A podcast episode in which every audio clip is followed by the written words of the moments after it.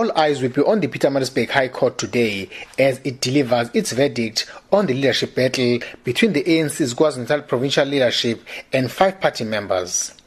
At the center of the dispute is whether or not the current provincial leadership was elected legitimately or not.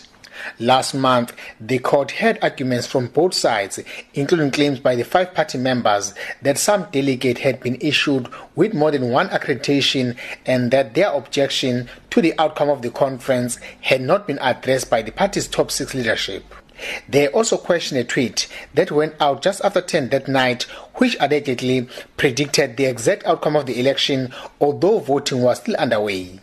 The current provincial leadership argues that the applicants had enough time to lodge dispute about the conference but chose not to do so and ultimately participated in the conference.